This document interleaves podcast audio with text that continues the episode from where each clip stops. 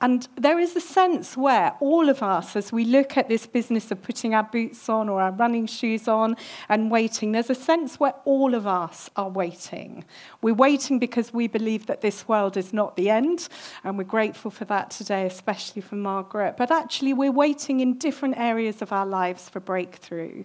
Nearly everyone here will be waiting for something uh, in some area of life on behalf of someone or for themselves. So, as we've heard over the last couple of weeks so beautifully, it's a tough season when we don't know what God's doing, but we do know that He is good and we do know that He is faithful and we know the one who holds our future in this life and the next. And I thought with this beautiful passage with Simeon and with Anna, uh, we could just draw uh, three kind of encouragements from it. The first is remaining active in the waiting, the second is remaining humble in the waiting, and finally, remaining hopeful in the waiting.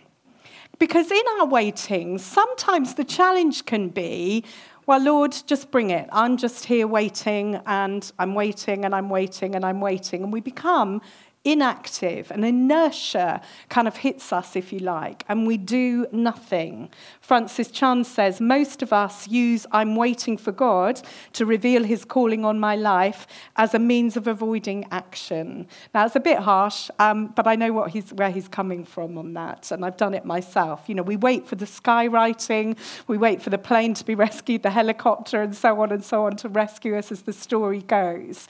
But actually, there's a sense sometimes that we need to move in the waiting. Because what Simeon and Anna do is they are active in their waiting. Otherwise, why would they be in the temple and the temple courts? Why would be they be there? They've taken a step, they've made a move in their waiting. And as we look at Simeon, and it really is a, a, stunning passage as we see this revelation for this man that is old, that is faithful, who's been waiting for the consolation of Israel, the Holy Spirit, we are told, was on him. It had been revealed by the Holy Spirit that he wouldn't die before he had seen the Lord's Messiah. And if you see on the slide, I think it's the next one, Noah, thanks. You see highlighted across it, moved by the Spirit that actually there is an activity of God's power on Simeon that moves him to that place where breakthrough happens. And I think if we are waiting for breakthrough in our lives, there may be a challenge, and I felt this for me as well, that there may be one thing that we could sort of commit to doing today, thinking of our running shoes, maybe one thing that we could do that might make a difference. We don't know, but we know that these two people have been waiting a long time and they were in the right place at the right time due to the guidance of God and His Spirit in them and on them. The Holy Spirit is a wonderful way of staying active in our waiting he really is beautifully a gift for us. And Simeon is part of the unfolding of the, the Holy Spirit in the New Testament. Uh, we haven't yet had Jesus saying, My Spirit I give you, I leave with you. He hasn't yet promised that we'll do greater things than these in the power of the Spirit. But there is something that Simeon has caught by the power of the Holy Spirit, by the presence of God that has taken him to be in the temple at this time active in our waiting. What does that mean for you? What does that mean for me today? And then we have Anna, who I find a bit of a daunting character, okay? If we read about it, she never left the temple, all right? So she was in the prayer room night and day, hands up if we're there. Uh, she never left. She worshipped day and night. She fasted. She prayed. She's a widow, she's aged eight, she's 84, she's been through her trials, but she finds herself suddenly, and it says at once, at the right time, she was in the right place. Now, it's easy to feel when you read, she never left the temple. How many of us feel a bit kind of intimidated by that? Oh, good, there's about four, four, of us. I was hoping for more, but that's fine. It does me, because it almost sort of means, well, actually, she, she's never wavered. But actually, I doubt that that was the case. She is clinging on. And we don't know what those worship, those prayers have been. Some of them will have been lament. Some of them will have been questioning. Some of them will be lifting up the name of God, not knowing really what would come, but just hanging on by a thread. And if that's you today, then you are an Anna. You are a Simeon. You are one who is holding on and says, I have not yet seen what you have promised, but here I am again, Lord. Here I am at the temple courts. Here you are today, uh, with some of you with, with really tough news to process. Here we are again, saying, God, will you move? We trust you. We have questions, but we trust you. Let's not stop worshipping and trusting and bringing our complaint. You know, the definition of lament is faithful complaint faithful complaint, questioning, processing. And I'm sure both Simeon and Anna have done that over the time, but then they both have beautiful breakthrough in meeting with Jesus, the long awaited Messiah. And Anna tells everyone we read, she tells everyone about Jesus. And breakthrough is part of testimony. If you and I get a breakthrough in our lives, boy, do we tell people, don't we? You know, guess what? You know what I've been praying for for 34 years? My son has come to faith. This has happened. My marriage has been restored. Whatever it is, we can't help but share. We see that in the Gospels. But how about the testimony of our waiting? Because that is powerful. That is powerful too. But we don't often shout about that, do we? We don't often run out and say, I'm waiting still, because it can be discouraging. It can cause us to question. But staying close, staying close to Jesus, staying in our life group, wrestling in our community group, in our triplets, whatever your group is. And can I just encourage you that these guys stay in fellowship, they stay worshiping, they stay prayerful. And that is how we can keep on keeping on, as it were. The second thing I wanted to talk about was remaining humble. Now, this sounds a bit of an odd one in a way, but I do think that waiting really does humble us.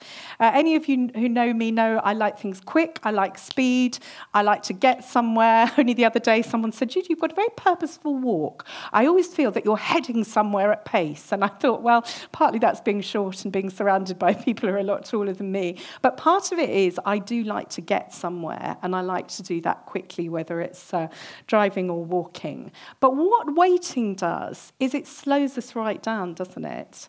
And it makes us have to surrender and say, Do you know what, God, I wouldn't do it like this. So I have to say, You know better than I do. I have to say that. And I have to say, God, you're good. And I remain humble. I remain humble in it. And remember, it's hard to say you're humble because you think, well, I've already cancelled that out. But actually, true humility is knowing who we are and who we're not, and knowing whose we are. And that is that we belong to Jesus, and that actually He is at work in the waiting. And I would say that if everything that I thought would have happened to me at the age of 19 when I became a Christian, I think I was a real pain. Some of you might say that's still the case. I hope not. But I definitely would be rushing up to people. You know, on my first day as a Christian, I was out on the streets of Cromer telling people that this dramatic conversion had just happened to me. I couldn't contain it. I was so excited by it. And I thought that everything then would come along, you know, in order at the right time. And, you know, we only have to look at the Christmas story, don't we, to know that that doesn't really happen. You know, talk to Joseph about the right order. you know, actually, it hasn't all happened in the right order in your life or in my life. There are areas that we thought would be fulfilled that are not. But actually, what that does do is it changes us in the waiting. And I can actually testify, and I hope that doesn't sound not humble, but I can testify to the truth of that. That I think actually waiting on God over long seasons has been hugely refining for someone who likes quick, likes positive, likes good news, to actually go deeper in my faith, in the wrestling and in the not knowing, knowing that God is good. And out of this comes, if we go to Simeon again, something comes as he lifts Jesus, the baby Jesus, up. He says this beautiful thing that's called the Nunc Dimittis Sovereign Lord, as you have promised, you may now dismiss your servant in peace, for my eyes have seen your salvation, a light for revelation to the Gentiles. And the Nunc Dimittis, uh, I didn't know this. Uh, I remember it growing up. I remember even playing it on the recorder, uh, which I'm sure for my family was a, a, test of waiting in itself, waiting for me to stop playing. Um, but there was a tune that was put to these words that is part of um, liturgy, which often is used when someone is passing. At the end of someone's life, to be able to say, to be able to join with the saints and say, you know, Sovereign Lord, as you have promised, you can dismiss your servant now in peace. My eyes have seen your salvation. And in a way, that's all of our testimony right now, isn't it?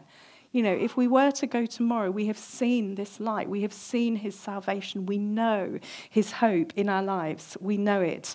And we trust in it 100% each day. I read this week that God doesn't just look down at Christmas, He comes down. He came down to be with us as a baby that would change our world eternally. Why? Because He came to bring rescue and hope. He came to bring deliverance. So finally, we remain active, we remain humble, we remain hopeful. One of my favorite characters in the Old Testament is Abraham because he seems to have this story of reveal, reverse, restore that is in so much of the Bible, in the Old and the New Testament. But he remains hopeful to a promise that seems impossible, doesn't it? So God takes him out, he and his wife Sarah in their later years, they can't conceive a child, and God takes him out into creation, which I find significant. He takes him outside and says, Look up at the sky and count the stars, if indeed you can count them. Then he said to him, So shall your offspring be. I mean, that must have blown his mind, mustn't it? You know, he can't conceive one, and then suddenly there's all of these stars in the sky. And God says that will be your legacy. There will be person after person, descendant. And we know that that went on to be true. And in Romans 4, we read this Against all hope, Abraham in hope believed, and so became the father of nations, just as he had been told, so shall your offspring be. And then finally in Hebrews, and so from this one man, and he is good as dead, it's a bit rude, he is good as dead, came descendants as numerous as the stars in the sky and as countless as the sand on the seashore. Abraham remained hopeful and hope filled. Look up at the sky and count the stars, a physical reminder for him of God's faithfulness. And for me, creation really, really helps me in worship. How, who else would say that was true? Just to stand on a mountain or by the sea, as we do so often here in Birmingham, um, you know, just walk down to the sea, don't we, every day? Wouldn't that be lovely? But actually, when we do that, God knew that Abraham needed a physical, beautiful picture of what was ahead. And sometimes prophetically, that is how how God speaks to us. A time in my life when I wanted to give up on faith, as I've shared once before. Um, I told my dad I was no longer a Christian. I was going to go out with a, a guy who wasn't a Christian. I was going to leave my faith. I thought that was the right decision, just letting him know. And he was a very quiet and very lovely man, my dad, strong Christian all his life, but quite quiet about it, and a very good gardener. And so he just took me out and he said, Come on, let's just go out into the garden. And I thought, Well, that sort of hasn't had the dramatic impact, I thought. He's just taking me out to show me his garden. But we walked around and he just pointed out a few beautiful ways where creation was either waiting or blooming or not, and the seasons that were represented even in that garden as it was, what was flourishing, what wasn't, what his job as the gardener was. And it's an image that has stayed with me all my life in the waiting that, you know, God is the gardener, He is the one in season that brings new life, that brings fruitfulness. But sometimes we don't see what he's doing. And when a flower is tightly budded, we're in the waiting. And the whole of creation actually is waiting for renewal, isn't it? It's beautiful, but it's not perfect because we are waiting. We're waiting as a world for a new heaven and a new earth, for restoration.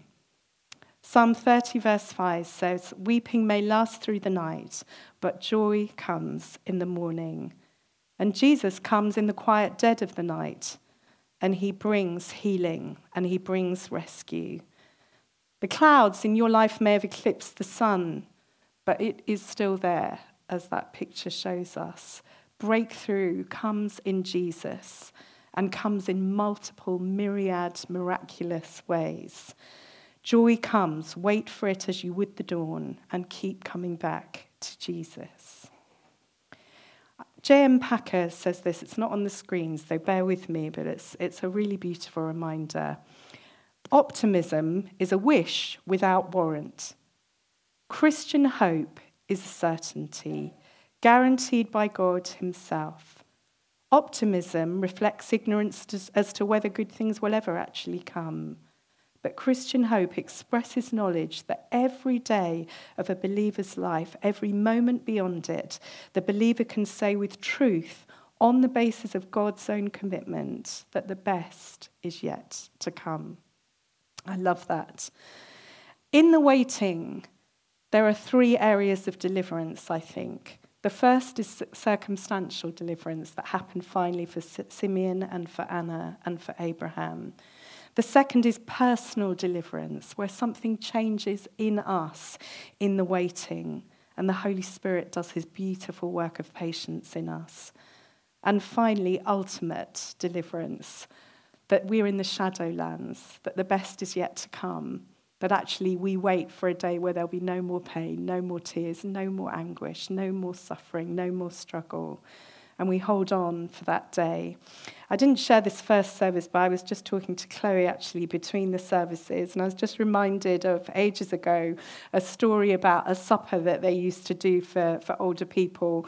And uh, this wasn't at this church, it was somewhere else. And sometimes there would be pudding, and sometimes there wouldn't. So sometimes it was soup and bread, but occasionally they would do pudding.